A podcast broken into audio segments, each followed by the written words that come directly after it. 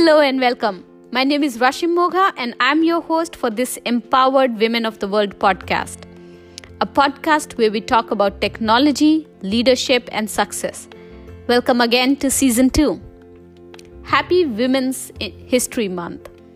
Like previous years, this year too, March has been really a busy month for me.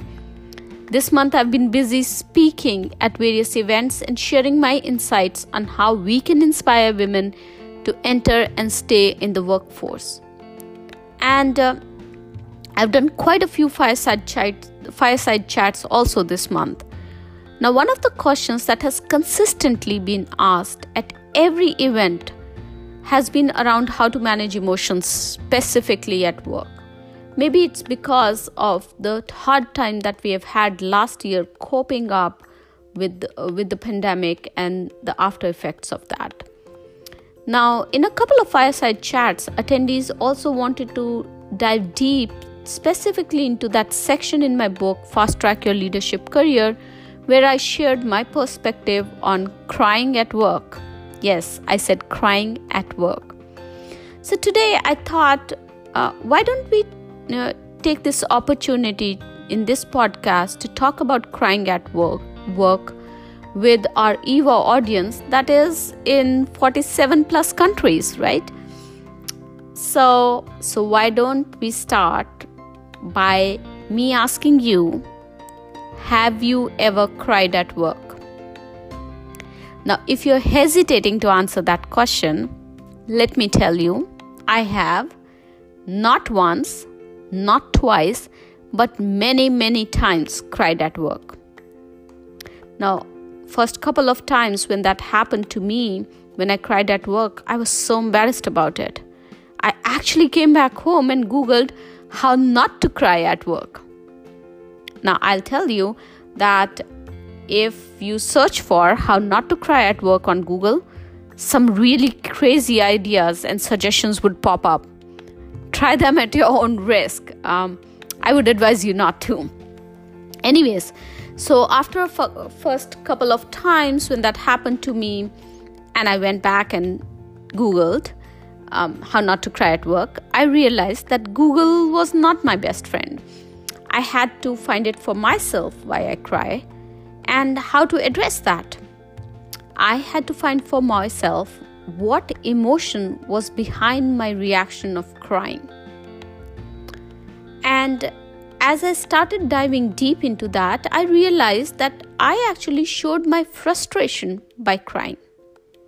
When I'm frustrated that I'm not heard, when I'm frustrated that my efforts are not being acknowledged, and when I'm frustrated because my ideas are stolen, I cry.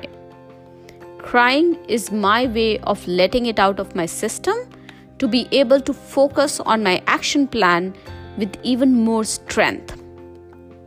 Now, once I realized that, I was no longer embarrassed about it, but I was still apologizing for crying. Now, here is the thing about apologizing when you apologize without reason, you make others believe or perceive that you have made a mistake that they need to forgive you for. So I had to normalize crying and not apologize to others for, for it. And that's exactly what I did. I still cry at work because believe me, being often the only woman leader with a seat at the table, I continue to have numerous frustrating moments. But crying does not make me a weak leader because crying is self care for me. It helps me address that feeling of frustration in the moment and allows me to move forward. Now, here is the thing you might ask, Rashim, how does your team mem- team and how do, how do your team leaders or how do the leaders that you report into react to your crying? You will be surprised that when you normalize crying for yourself, others see it in a very different light.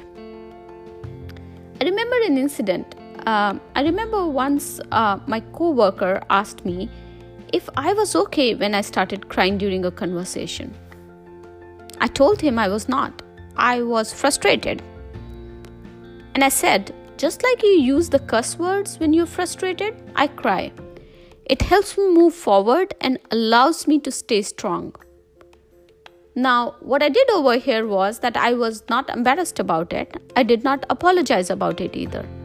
By not being embarrassed about it or apologizing about it, I make crying my strength and not my weakness. I've noticed that when men cry or show emotion, they're seen as empathetic leaders, while when women cry, they're seen as weak. I've also noticed that men never apologize for crying, while women are embarrassed and apologetic days after crying. When you learn to see crying as your strength to move forward, you can change that perception. So, my dear eWOW family, I continue to cry at work when I'm frustrated and then move forward with resilience and persistence. So, that's my story. I would love to hear from you about your experiences on how you manage your emotions at work. Now, the good thing is that our podcast now has voice messages enabled, so you can now record your messages for me and send me your feedback. I'm looking forward to hearing from you. And today's resource for you is the link to the eWOW 2021 Virtual Summit where we will talk about resilience and how to thrive in the ever evolving workplace and how to manage your emotions at workplace. The link is in the show notes. As always, thank you for joining me today and thank you for loving, liking, supporting, and sharing the podcast. Remember, sharing is caring. I look forward to seeing you again in our next podcast. Till then, keep empowering the world.